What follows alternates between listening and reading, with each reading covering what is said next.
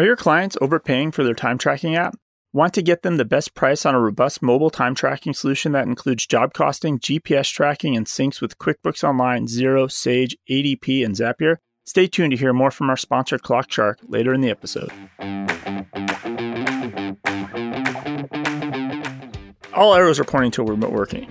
Well, and coronavirus too. Coronavirus is that's what I was doing next. Um, except for let, us keep perspective on the coronavirus, right? Like mm-hmm. your your the odds of you getting ransomware is much higher than yes, business email threat, right? Much yeah. riskier than coronavirus.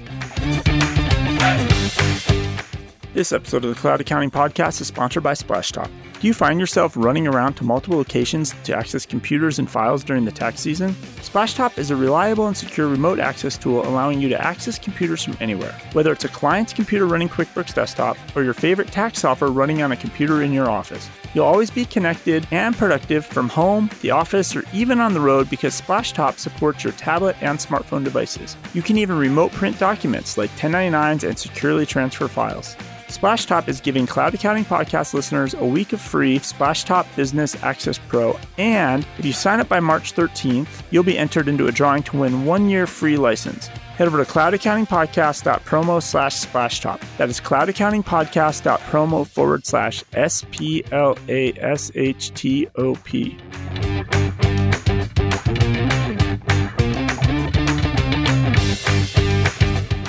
This episode of the Cloud Accounting Podcast is sponsored by BQE Core.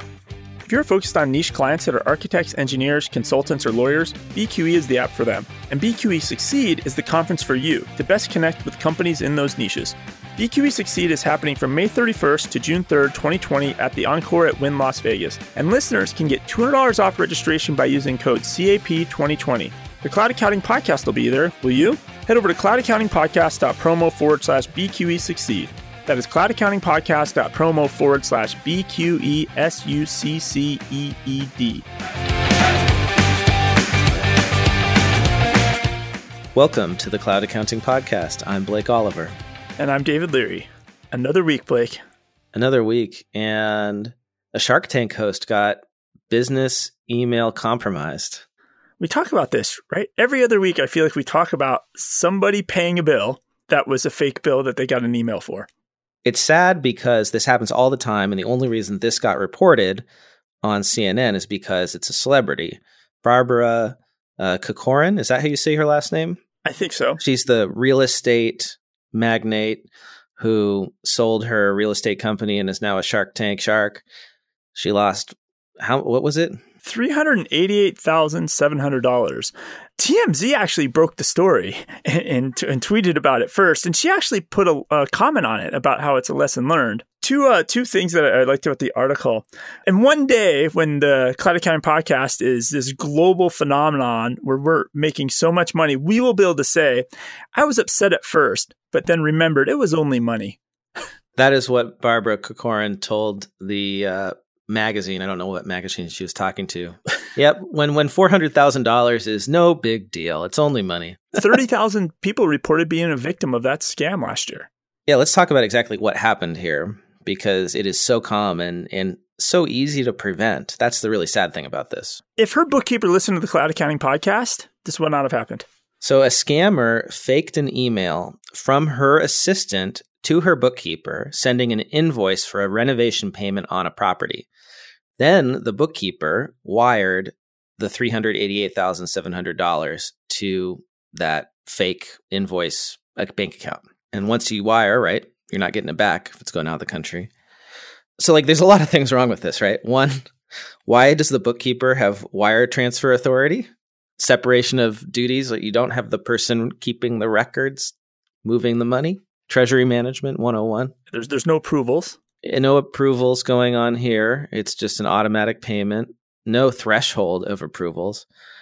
And the fact that the whole thing happens via email, which is, as we have discussed, not secure. They're saying this there was nothing suspicious about this because the amount fit in what they expected. Like they're used to doing four hundred thousand dollar wire transfers. Well, so we don't know because the article doesn't provide a lot of information, but we can guess because I spotted a, an article about this problem in the Wall Street Journal And most of the time, what is happening now, this article, if you want to go check it out, is called Email Scammers Are Savvier and More Successful Than Ever.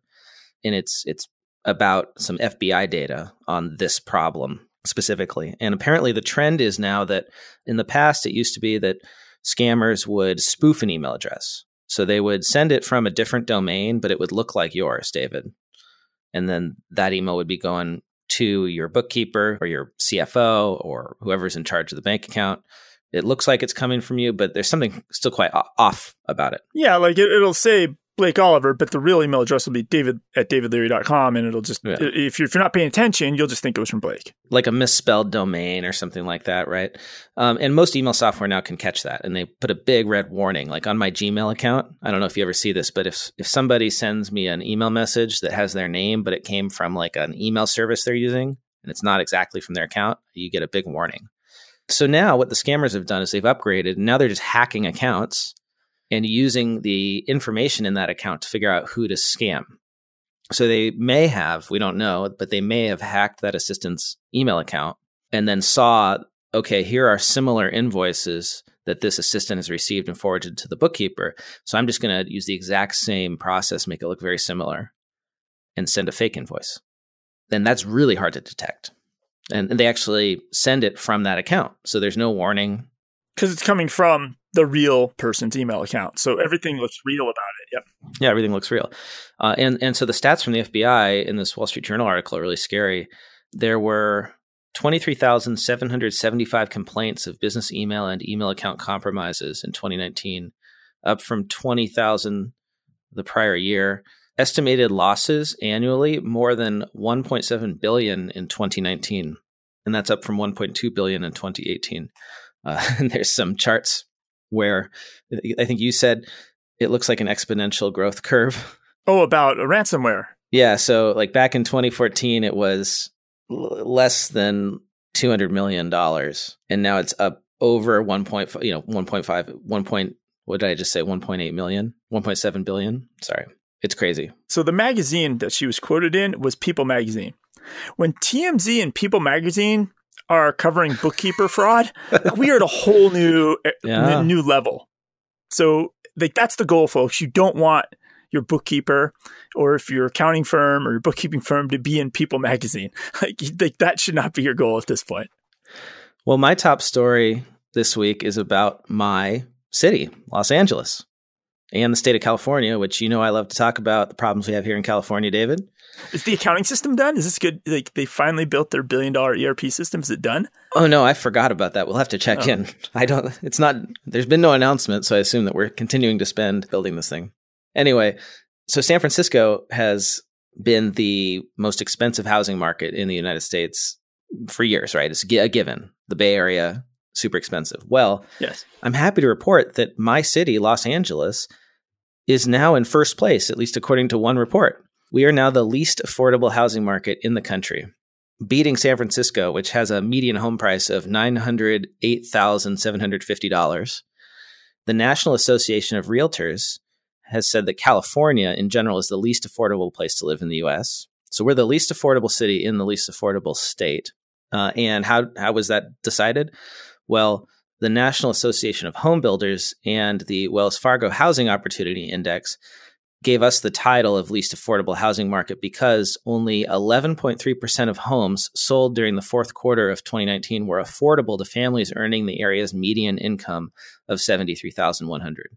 So if you compare the price of homes here to the median income, which is lower than in the Bay Area, that makes us less affordable. And do you know where Californians are going, David? To Arizona and Nevada. Las Vegas is the number one place. So why did I bring this up? Well, because we talk a lot about remote work. And I think that this is one of the big factors that's going to drive more and more companies to allow remote work. And remote work can be many different things. It might be working from home, but it also could be working in different offices. So a lot of companies now are setting up offices in suburbs in Las Vegas so that their employees can relocate and work out of an office and they collaborate from office to office. And that's exactly the situation that my wife has at her company. She works for a large national health insurance company that has 50,000 employees. And she just met her boss this week because he works out of an office in Ohio She works out of an office here in LA, and her whole team is like in different offices. So they don't actually work from home, but they work in different offices around the country. There's an interesting nuance about remote work. It doesn't necessarily mean that you're always working from home. So maybe that'll be a big trend. All arrows are pointing to remote working. Well, and coronavirus too. Coronavirus is that's what I was going next. Um, except for let, us keep perspective on the coronavirus, right? Like mm-hmm. your your the odds of you getting ransomware is much higher than yes, business email threat, right? Much yeah. riskier than coronavirus. Because I think even if you do get sick, only and I know it's terrible, but only like two percent of people die from the coronavirus, and it's mostly people who are already sick or older. I, have gotten some emails. Like I've noticed people in our industry now are some apps are using coronavirus as a marketing. And that happens a lot, right? People. Well, it's smart, right? 9/11 into a marketing tool. They just do. Yeah. Well, because people are paying attention. Uh, so I did the I did the thing you're not supposed to do, and I went and checked my 401k this morning. it's oh. down. It's down ten percent. So that's freaking some people out, obviously. Well, if you're retiring next week. I spotted an article about the coronavirus uh, in accounting today. The SEC and PCAOB issued a joint statement on Wednesday about the impact of the coronavirus on audit firms. Because that's a that's a big challenge. Is how do you do your year end annual audit in China when everything is shut down and quarantined, right? Oh, because you physically have to travel there. It's tough. How do auditors go visit clients during the outbreak? And they're talking about doing some sort of relief for those uh, audit firms. And then there's also discussion about do I have to disclose the coronavirus risk in my 1231 filings? Because even though coronavirus wasn't a risk at that point, you still have to do some sort of like subsequent disclosures potentially. So like it's creating a lot of of work, extra work for folks. But it's also a blessing in disguise, I think, for some companies. Under Armour, because you know you watch search terms about accounting and accounting mishaps, and so you see some what companies are doing. So Under Armour, you know, the sports clothing company or whatever, yeah. apparently they were they were misstating for years their uh, revenue and their sales, and it kind of caught up to them eventually. But now with coronavirus, they're able to like kind of blame all their losses, right? They're able to change the narrative. Now they have a story they can tell. Like, oh, we're going to be impacted by the coronavirus. They don't have to tell the real story, which is the game they played caught up to them because now nobody's going to dig into the numbers, right? Nobody's yeah. going to look at the articles that yeah. came out quarter after quarter after quarter. So, yeah, so it's a blessing in disguise for some companies. Interesting. Should we get into uh, the big money? So last week there was a, it was still rumor status, I think, right? About Intuit acquiring Credit Karma. We well, the story broke, I think the morning we recorded, and it was a Wall Street Journal exclusive, and it wasn't totally 100% confirmed. Yeah, I think it went from, uh, it was uh, in talks. right. The... they were like at the end of it, and, it, and the news leaked. Yeah. So then the next morning, Intuit confirms that it has plans to acquire Credit Karma. Credit Karma has over 100 million registered users. 37 million are active monthly monthly users. They check their credit scores, shop for credit cards, loans, they file their taxes and more. Intuit said they would pay 7.1 billion for Credit Karma, making it this Intuit's biggest ever acquisition and one of the biggest in the category of fintech companies. And of course, Intuit's best friend ProPublica wrote an article about this. And the article is called TurboTax's bid to buy free tax prep competitor might violate antitrust law, experts say. So the ProPublica reporter who's been on the whole free file story went and found some uh, antitrust law experts saying that uh, these are former Justice Department lawyers talking about how the Justice Department could stop this merger from happening and actually mentions the time when this did happen back in 2011 the justice department stopped h&r block from acquiring taxact which at the time was offering a free product, and that was a threat to H&R Block and TurboTax. Well, so I think the, they blocked Microsoft from buying Intuit at one time. Really? Way I mean, they the it's but and so you're going back to the you know, 90s. Well, and it always depends on the administration, of course. So they could block it, but the question is, well, with the Trump administration in place, which is much more friendly to mergers and acquisitions and whatnot, maybe they they won't. And I was thinking about this myself like, is the acquisition of Credit Karma really going to reduce choice for consumers? And I feel like it would be crazy if Intuit did what you suggested, uh, one of the things it could do, which is just shut down the free filing product for Credit Karma, the free tax product. Well, the good thing is, um, Intuit had their corporate earnings call this week. And it came up, right? I think before we jump into that, to the call though, maybe touch on some other comments people have made about this. So, Credit Karma, they launched in 2013, or sorry, they they launched 2007, but in 2013 they launched a personal finance product similar to Mint, and then they launched TurboTax for free. And so, really, a lot of this is like they are a direct competitor and a disruptive threat. Yeah, it actually says that in the article here. Intuit had to make a play they just had to. They were just being disrupted. And I've heard this said um, by people on the street. And Intuit's really good at taking a 45% growth company and PowerPointing them down to a 10% growth company, right? Which is like Intuit's a huge boat, right? It's it's a big boat yeah. to, to to steer. And so there was a, another article on bank innovation, a couple quotes in here. Um, while the short term gains for each company are clear, there is a good chance that in the long term, the deal leaves Credit Karma with a reduced brand equity and Intuit with $7 billion less neither have a ton to show for it. So that was uh, Peter Wannemacher, analyst at Forrester Research. It seems like a lot of people are kind of skeptical. Uh, the Wirecutter published an article called "How to Cancel Your Credit Karma Account If You Hate the Intuit Acquisition." I think I saw that article uh, yeah. fly by. I, I think there's a lot of people that feel still feel burned by the Mint acquisition and subsequent neglect of Mint, and probably some of these reporters themselves who are using Mint. I, I, I just I have that feeling, you know, it did not build goodwill, and I don't mean in the accounting sense. Anyway, yeah, they look back at the Digital Insights acquisition that Intuit bought in 2007, and then Mint. Like sometimes it just doesn't always work that way. Um, to quote, this is uh, Ron Shevlin. He is from Cornerstone Advisors. He said Intuit has a poor track record of integrating acquisitions and making one plus one equal three in the retail banking space. Yeah. So, so, so maybe there is an argument for you know this not this shouldn't be able to happen because TurboTax is super dominant. I don't think I mentioned the stat, but you know they've got like a two thirds market share in tax prep. So there is a really big incentive to not grow the Credit Karma tax filing for free eh, or neglect it or whatever. Just the same way that Intuit had no incentive to grow Mint because they want to get all the people who would pay into a paid product. Yeah. So do you, you know, QuickBooks. Did you jump into the earnings call? Yeah, I I mean it's quite a lot. So I scanned it, I searched for certain terms. I noticed that Free File only came up once. As usual, the analysts are not really that interested in that, but they were super interested in the Credit Karma acquisition, obviously. When was this earnings call? It just happened, uh, right? I, th- I, think it was Tuesday or Monday. It was the day after they announced you, you read it, right, David? Yeah, I, I think uh, very uh, loud hammer being uh, hit about that these are going to stay separate. Credit Karma is going to be a separate product. They just keep saying that over and over again. They mentioned that this is not a tax play. This is a personal finance play. I also, I don't know if you caught the video that Ken Lin, he's the, uh, I guess, founder CEO of uh, Credit Karma, he did with Sasan together. No, I didn't see that. From Credit Karma, like the vibe I was getting from him in the this little video they put on social media was almost like Credit Karma is almost looking at this as a merger, right, and less of an acquisition, uh, which I thought was kind of an interesting uh, view on this. The one thing that really like reading between the lines on this and where the next steps are, and we talked about I think this loosely before.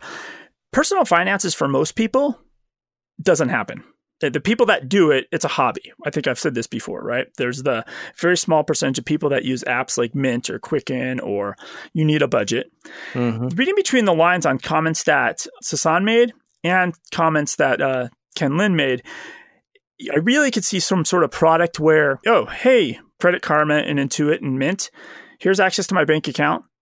Here's access to all my loans and credit cards. Here's access to everything financial that I have. And you and your bots are just going to manually do stuff for me or automatically. So yeah. if, you, there's the lower credit card, you're just going to close this credit card and open that one and move my stuff over. You, oh, my, there's a better loan for my boat. You're going to go and move that loan. And to where you're not going to do, you won't do any personal finance decisions. Kind of like, like a personal finance concierge is the vision. Exactly. So, I mean, there's it's kind of the best uh, analogy is like there's those new investment platforms, I think, like Betterment, right? Mm-hmm. Where there's just bots moving your moving your portfolio around. Yeah, it automatically rebalances your portfolio. Super easy to use. Automated investing, yeah. robo investing, I think they call it. Yeah, and, and so basically they want to eliminate all this friction, right? Yeah. And then on the other side, they get to play middleman with the banks.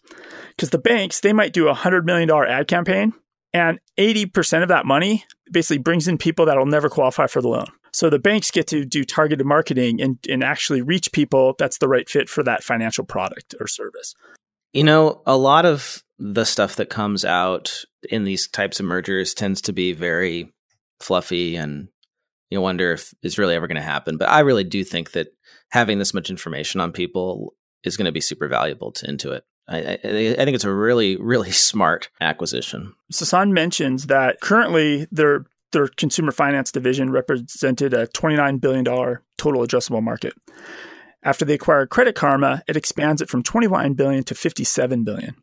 Uh, some other numbers that I spotted: second quarter revenue growth was 13 percent but their online ecosystem revenue growth, which includes QuickBooks Online, was 35%, beating their target of 30%. So we're continuing to see online cloud accounting grow between 30 and 40% across all of these enterprise sized uh, companies. QuickBooks Online Advanced, 75% of current QuickBooks Online Advanced customers upgraded from their existing QBO product. So it's working. They are getting QBO customers to pay more for almost the same thing. Some minor features. We'll talk about that when we get to the app updates. The consumer group, which includes TurboTax, I believe, only had growth of 8%, so lower than their overall growth, which kind of gives credence to the rationale for acquiring Credit Karma to add more of that consumer type of uh, options. And then uh, online international online revenue grew 60%. Finally, the last one is desktop ecosystem. They actually mentioned this separately. So the desktop ecosystem revenue was up 1% in the second quarter, not declining. QuickBooks desktop enterprise revenue grew at a double digit pace, they said. So does that mean more than 10%? It has to, a double digit pace, right? Well, that's pro- crazy. I mean, it's always, I think they can always do that because they sunset the one that's three years old. And so let's say you bought I'm, I don't even know what the current prices are for QuickBooks Desktop, but let's say three years ago you bought QuickBooks Desktop yeah. for $299, and now it's getting sunsetted this year. It probably costs you 600 to re up, right? So well, like, haven't they, they you always have somebody that's three years old now has to buy a product for more expensive. So you're always going to keep growing at 10% because they keep raising the price 10%. Interesting. So I thought that they got rid of the buy it once licensing. Now you have to subscribe, right? For all the new I don't know versions. We should. It's all subscription, so it's a desktop. It's a desktop program, but it's subscription based now. I think. I think so. Yeah, which is, also probably helps that revenue number move. Yeah, yeah. So it's amazing. So that continues to grow. So really good results from uh, from Intuit. So unfortunately, so, so, the most mm-hmm. of the transcript was all Credit Karma, but there was a comment about TurboTax Live and QuickBooks Live. Okay. So um, TurboTax Live, I'm just going to read the quote from Sasan and we're very pleased with the results that we're seeing and it's in line with what we would expect through this early part of the season. And i think i would just remind that we are very early in our journey in going after this $20 billion market for transforming the assisted marketplace that we expect continued accelerated growth from turbotax live. So it's not slowing down. I think what grew, they said it grew 3x last year. We've never seen real numbers, right, about TurboTax yeah, Live. It's still too small. And then their comment in QuickBooks Live was we remained encouraged by our early results with QuickBooks Live, part of our second big bet to connect people ex- people to experts opening access to a $10 billion bookkeeping opportunity. So you got uh, this 20 billion in TurboTax Live assisted. You got a 10 billion with QuickBooks Live. You got the consumer finance of 57 billion. Intuit is not messing around. They're going for some serious slices of pie here um, and on multiple fronts. One thing, though, I, I, think could be fun for our listeners, I was thinking Intuit could have spent that $7 billion on something else. And I'm thinking, what kind of cloud, a- cloud app acquisitions or um, small business type acquisitions in, in, in our world, right? Not because we, we talk a lot more about small business, accounting, bookkeeping, not so yes. much personal finances. Yeah. So, like, I would love for the listeners to tweet at us right? And let us know who they think they should have bought. I have some thoughts. Um, uh, that I, I want to. Well, I want to hear that because what what could Intuit have bought for seven billion dollars other than Credit Karma? Uh, they could have bought, for example, Brex, right, or a Divvy, or or a Bento, to where now Intuit has a credit card. They could have bought Ceteris, somebody that's already been building a very successful QuickBooks Live type model. Right. And then, well. but not just they could have bought that or that. Like there could be they could have bought like 30 companies. they could have bought the whole ecosystem. They could have bought the whole Xero ecosystem, right? Like you, yeah, they could have bought niche apps. They could have bought like Restaurant 365. Like there is a yeah. lot of plays they could have done. Now, obviously, I'm not saying like you could successfully integrate 40 companies all together, but like right. I'd love to hear what other people think Intuit should have spent that $7 billion on. This episode of the Cloud Accounting Podcast is sponsored by ClockShark. In October of 2013, I stumbled upon a Twitter account for an unlaunched timesheet app and became ClockShark's very first Twitter follower. Today, ClockShark has grown into a highly rated and very much loved time tracking app that is now used by over 5,000 small businesses. The ClockShark team has built a time tracking app that has what it takes to handle the unique challenges that face your clients who have mobile workforces. With features like crew tracking, scheduling, overtime, notifications, routes, geofencing, locations, job costing, budgeting, and reporting, you and your clients will be confident that their time tracking data is correct and perfectly synced with QuickBooks or ADP, allowing payroll to be on time and accurate. While other time tracking apps are charging as much as $8 or more a month per employee, ClockShark offers the ClockShark standard plan for just $6 a month per employee. Head over to cloudaccountingpodcast.promo forward slash ClockShark. That is cloudaccountingpodcast.promo forward slash C L O C K S H A R K. ClockShark is built for how you run your business.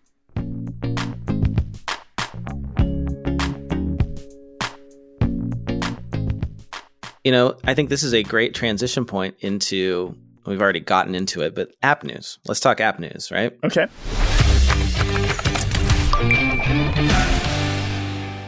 Here's another app that Intuit could have bought, Carbon. But instead, they have inked a partnership to integrate Carbon deeply with Intuit ProConnect for their practice management solution. This was an announcement that went out over the wires. I caught the version on Accounting Web. Intuit ProConnect for tax year 2020 will have their practice management solution powered by Carbon. There's not a ton about how the integration will work, but it says in the article, quote, after creating an account, tax professionals can now seamlessly navigate from Intuit Practice Management to Intuit ProConnect Tax Online and Lacerte to confidently scope work, automate data collection, scale client onboarding, anticipate bottlenecks, and automate recurring work. And there will be deep links from Carbon into the Intuit tax products? Well, it looks like the uh, Intuit Pro Series side of the fence. I know uh, it, because it's a little bit more uh, focused at um, tax firms, right? But they've been on a, this partnership march. I noticed. I think they announced a few weeks back. We talked uh, with DocuSign.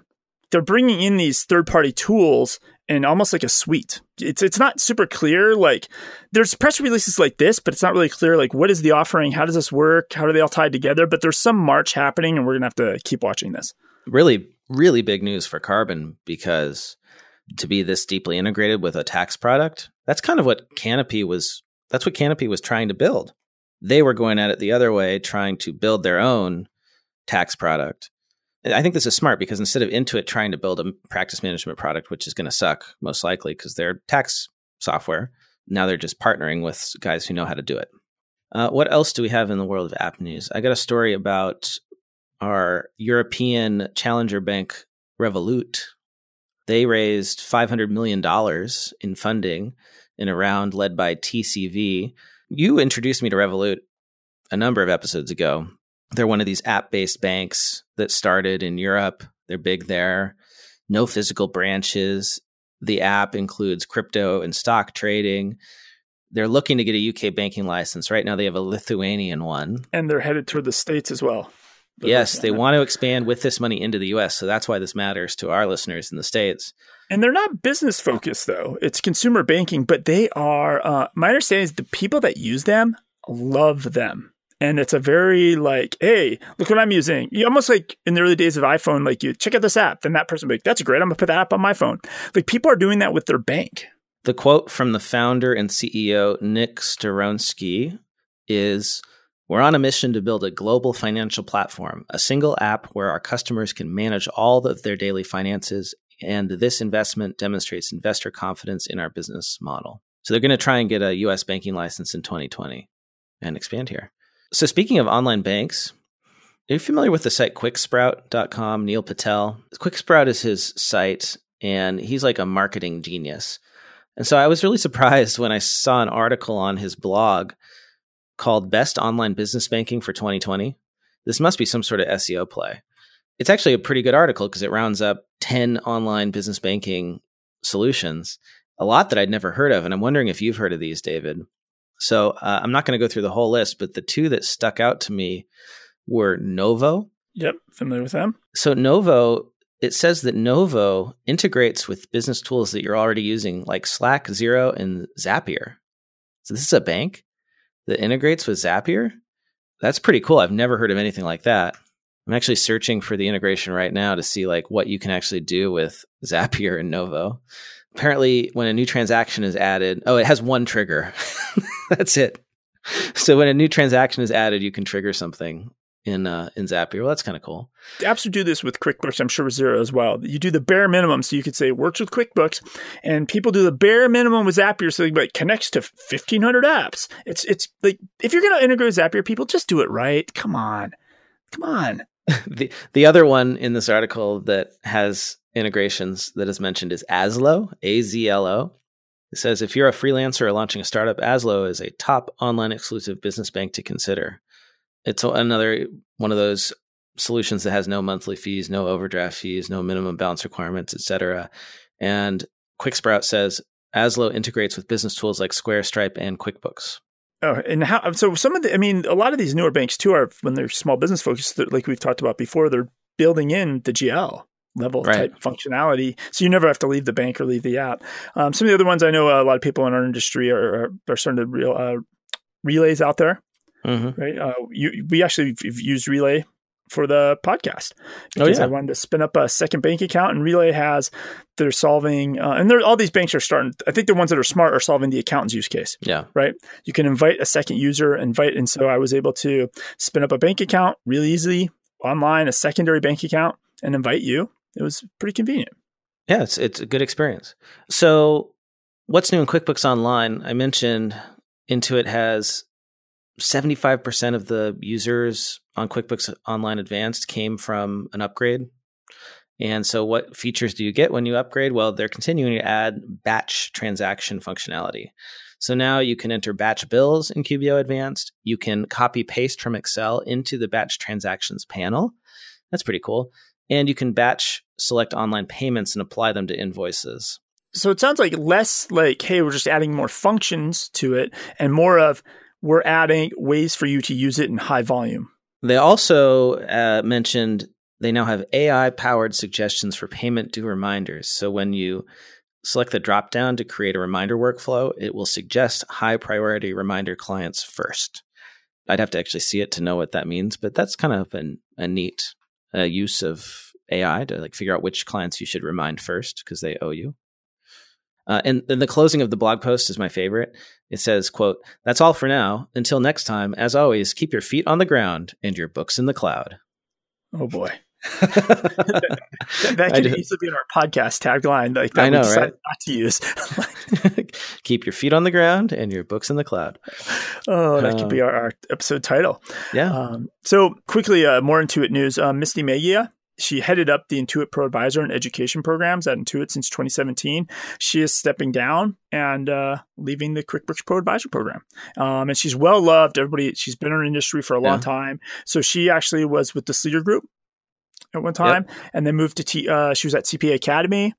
Then she was at TSheets and then joined Intuit because of the TSheets acquisition. So she's been really heavily involved in our space. Uh, she wrote a nice blog post, but doesn't really hint any hint of where she's going next.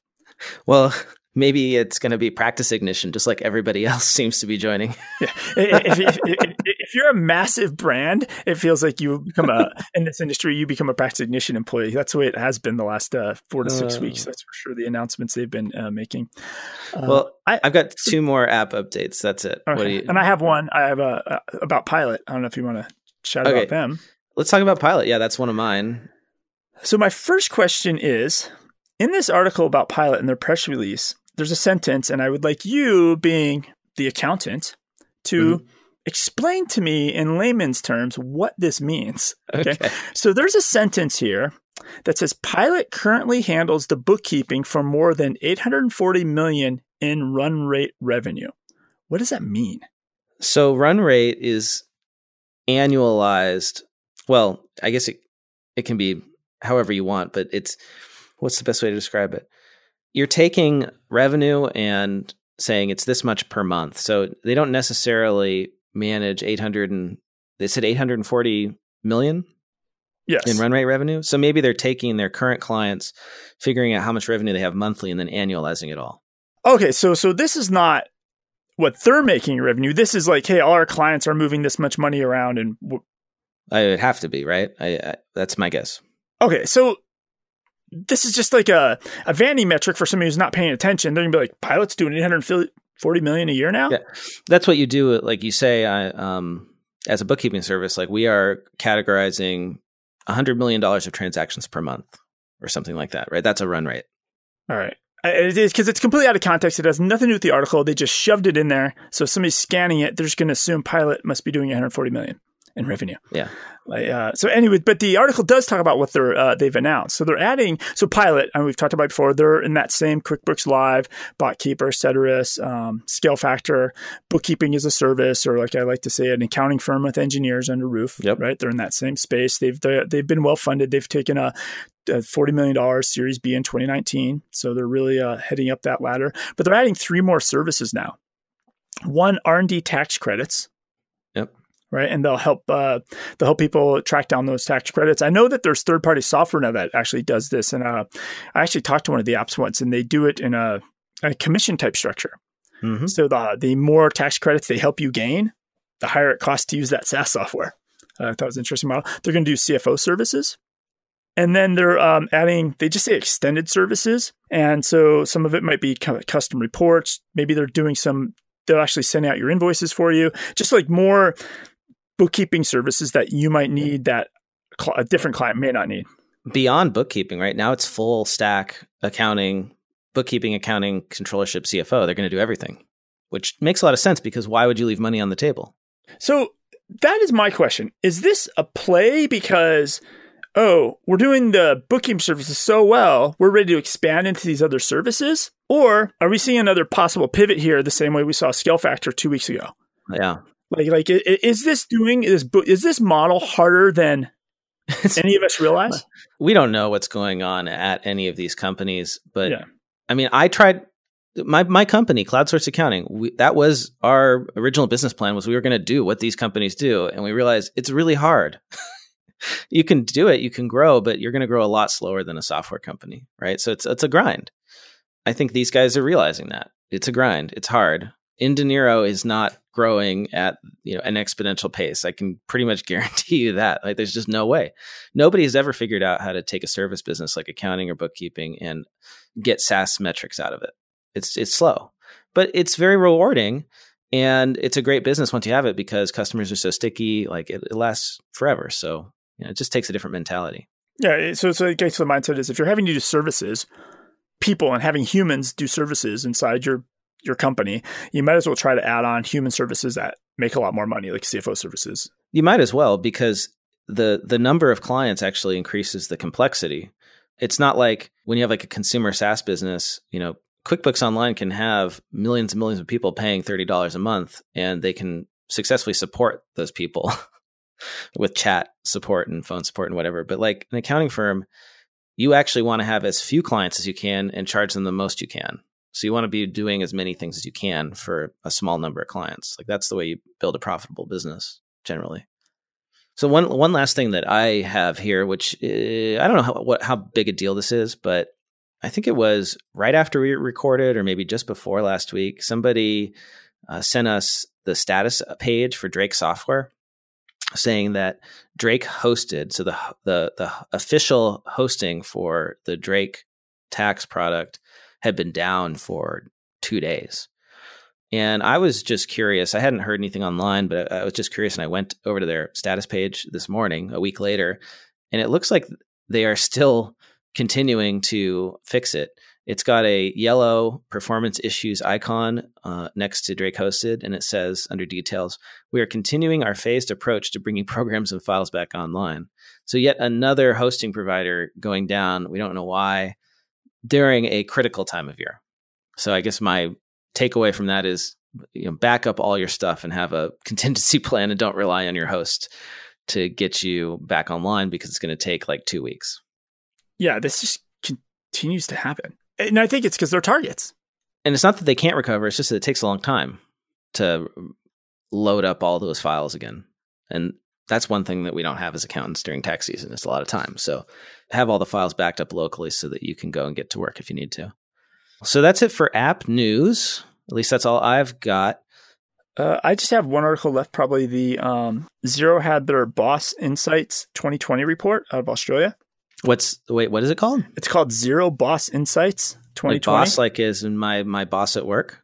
Yeah, like well, tell me what the maybe it'll make sense if you tell me what this is. And actually, it's just a headline. I think it's it's it's it's worth calling out. Two th- two thirds of net Australian businesses created in the past decade were founded by women, according to a new Xero report. And I just thought that was worth S- noting. that- Yeah, say that stat again. All right, two thirds of uh, net Australian businesses created in the past decade were founded by women, according to a new Xero report. That's amazing. So so men are still outnumbering uh, women in business ownership, but the gap's closing. Well, let's talk about Fortnite, David. Your son, how old is your son? One's going to be 11, one's going to be 13. So And they're they're really into Fortnite, right? yes, And um, you know, if you hear the uh, enthusiasm in my voice, how much Fortnite do they play? I'm just curious. uh, it, it, more than I'm comfortable with. More than you're comfortable with. It, it is a battle, that's for sure. Do they do they buy stuff in Fortnite? oh yeah, I think the the virtual currency in Fortnite is called V Bucks. How many how many V Bucks have you paid for? a lot. Too many? Too We've many? talked about this. These micropayments, right? They, they they they they add up after a while. So V Bucks appeared on the IRS website recently, and then it suddenly disappeared. Somebody at CNN was perusing the IRS website page for virtual currency transactions, which uh, is getting attention because the 1040 form has a question on it.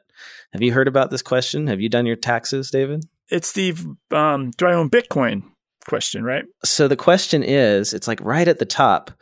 Uh, it says, at any time during 2019, did you receive, sell, send, exchange, or otherwise acquire any financial interest in any virtual currency? And that's a big deal because the IRS thus far has not actually asked on the tax forms yes or no to this. Uh, They haven't posed this question to taxpayers. And so people who own virtual currency, like Bitcoin in particular, who haven't reported it now are wondering what they should do. And I've been seeing articles online like, do I answer yes? Do I answer no? Or is the IRS going to, something bad going to happen to me if I lie? And the answer is yes, right? If you answer uh, no to this and you do own virtual currency, that is a crime. the IRS can come after you for that. So that's a problem. Uh, and it's creating issues for tax preparers who then have to ask this question of their clients and deal with clients lying or, or not being forthcoming and all that stuff. And the the tie into virtual currency in video games is that back in October, the IRS website said it mentioned not only Bitcoin but also Fortnite's V Bucks on there as examples of virtual currency. So somebody connected the dots and said, "Wait, so the 1040 form is asking me if I bought any virtual currency, and then they're listing Fortnite V Bucks and some other virtual currencies and video games on their website as virtual currencies. So, like, if my kids have virtual currency, I might have to answer yes to this, even though I don't own any Bitcoin. I And thought then- they came out with clarification about this now. Well, so that's what I'm. Ta- that's why I'm, I'm laying the groundwork for that. Oh, okay, okay. but it's not clarification really i mean sort of so the irs uh, after the story dropped the irs scrubbed that from the page. They removed all the references to the video game virtual currencies and it just was bitcoin is the only example on there. But then people were still confused because the way the tax code works unless something is specifically exempted then it is included in income. So just because the IRS removed the reference specifically to V-Bucks doesn't mean that it still doesn't count. And the IRS rules, the the the guidance they've issued is that all virtual currencies are property that's taxable. So just because they removed it from their website doesn't mean that you still don't have to answer yes to this question technically. So finally the commissioner of the IRS made a statement address this issue but you know it's still not this still doesn't completely clear up everything i'll read the quote here here's the irs's full statement The IRS recognizes that the language on our page potentially caused concern for some taxpayers. We have changed the language in order to lessen any confusion. Transacting in virtual currencies as part of a game that do not leave the game environment, in parentheses, virtual currencies that are not convertible, would not require a taxpayer to indicate this on their tax return. So the IRS is now saying one thing, but the law technically says another thing. Right? They're they're they're offering this statement that supposedly clarifies things, but it's not. Like, so basically, the answer is even if you own virtual currencies in a video game, you can say no. You can answer no to this question according to the IRS, and they're not going to go after you. But like technically, they could, and that could be a lie. So it's it's just all very confusing, and it just points to the fact that the IRS really doesn't know what they're doing on virtual currency yet, and we really need a better way to account for it in the tax code. I got nothing. um, so one more tax related story since we're in tax season. Uh, I spotted this in the Wall Street Journal. Uh, the headline is AI comes to the tax code. And it's all about how tax authorities around the world, including the IRS, are leveraging artificial intelligence to identify taxpayers who are not paying enough tax or who are avoiding tax some examples. In Brazil, the customs agency is detecting anomalies using AI, and it prompts more than 30% of all inspections. And Canada next month is launching Charlie the Chatbot, an automated system that will respond to inquiries about tax filing. The IRS, meanwhile, is designing machine built graphs to plot the relationships among participants in business deals, giving auditors a new tool to analyze transactions and detect tax avoidance. The agency is using artificial intelligence to study notes that agency employees take when fielding questions from taxpayers and testing which combinations of formal notices and contacts are most likely to get a taxpayer who owes money to send a check. And there's a quote from the IRS Commissioner Charles Rettig from a conference on artificial intelligence uh, this week at the University of California, Irvine. He said regarding um, the IRS is now going to go after more high income individuals who didn't file tax returns. He said, How do you think we found these people? It wasn't on filed returns. These are non filers. There's a heat map that says where there are concentrations of these people. We have sufficient data on these people. And apparently, the Criminal Investigations Unit is using Palantir Technologies, the data mining firm, to identify potential fraud cases. So they have a contract with Palantir, which they're this like super secretive agency that contracts with the government there's a rumor online that they helped find Osama bin Laden, Palantir. Wow. And the, there's another quote from the IRS commissioner. He said, If I get a first name and a cell phone number, you'd be shocked how much information Palantir can provide. So get ready because the IRS is using the scariest uh, government agency, go- semi government data mining agency to identify tax avoidance. So that's that's pretty cool high tech uh, high tech stuff going on. Yeah. But we'll we'll, uh, we'll get through this next week on low tech. We got a few more minutes, so I got one more. One more. Right. Um, so the the uh, the Journal of Accountancy had a story about how accounting profession leaders called for action against climate change. On Tuesday, February 25th, 14 accounting bodies representing 2.5 million members worldwide, which includes the AICPA, CPA Canada, and CPA Australia, published a call to action urging accounting professionals to put sustainability and the fight against climate change at the forefront of their work. And then I read the statement and like there's no actual specific recommendations for how accountants can help fight against climate change the best it gets is that they're encouraging us to integrate climate change risk into organizational strategy, finance, operations, and communications, support sustainable decision making, and provide sound advice and services. So, great. The AICPA is distracting accountants again when they, they should be telling accountants, like, your most important thing to do is two factor authentication and stop clicking links and, and stop getting ransomware. Like, well, that's what they need to like. Let's get over that hurdle first, then worry yeah. about saving the world. Yeah, I haven't heard a statement from the ICPA on on ransomware or on, um, like you said, on business email compromise recently. Uh, I have a specific recommendation that the AICPA could make to accountants. What's that? How about promoting cloud accounting to enable remote work so that people aren't commuting to the office every day? That would do a heck of a lot if we had millions of accountants that weren't going to the office every day, driving their cars. Ah, work We'd from reduce- home Wednesday for accountants. Yeah. Yeah. And also, they're not going to get coronavirus. I think we should start this. We should start a, a, a climate change initiative that is tied to remote work. You know, there's no global warming in accounting land. there's there's also no remote work in accounting land. You got to go to the office and you got to be the first to get there and the last to leave because that is what proves that you are the hardest worker in accounting land. And uh, that's all I've got for this week, David. I think that's a wrap. Uh, we did get a review. Should we uh, read the review? Oh yeah, let's read that review. So this review is on, on iTunes. It is uh, five stars. Go to source for accounting news. I don't know if it's just me, but I always get a little giddy when the new Cloud Accounting podcast shows up in my podcast feed. Blake and David do a great job of keeping me up to date on what is going on in the industry and doing it in an entertaining way. Keep up the great work, gents. Josh Lance. Awesome. Thank you, Josh. That is really great to hear.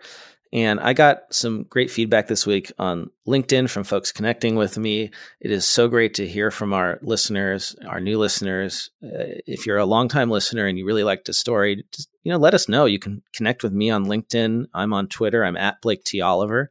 And you can email me at blake at blakeoliver.com. And how about you, David? I'm at David Leary on Twitter, and you can find me.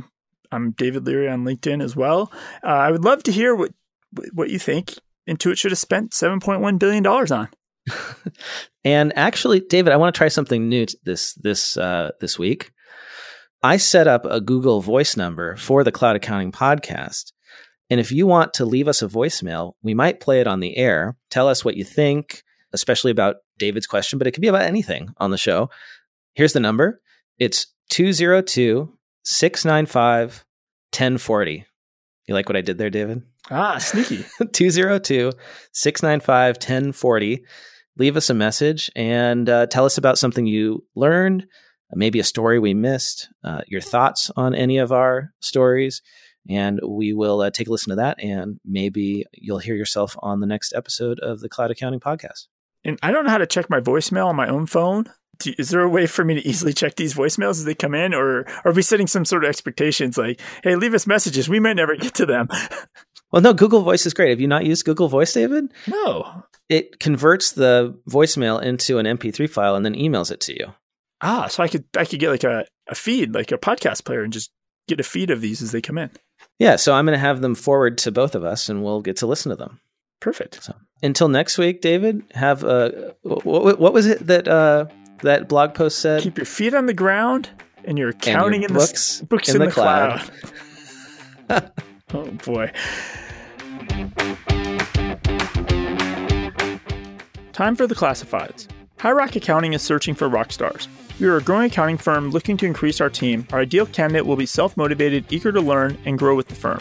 We help businesses succeed by utilizing cutting edge technology to provide accounting solutions that increase business efficiency and competitiveness. Our goal is simple enhance accounting operations, improve accuracy, and reduce costs. As a High Rock star, you'll be responsible for full cycle accounting in a cloud environment. Email careers at highrock.co. That's careers at highrock.co. One of the biggest hurdles accounting firms face is finding training that is current and relevant. There is an answer Elephant Training. Elephant offers webinars and training on Xero, QuickBooks, and cloud based apps, and modern practice management issues like remote leadership and creative compensation.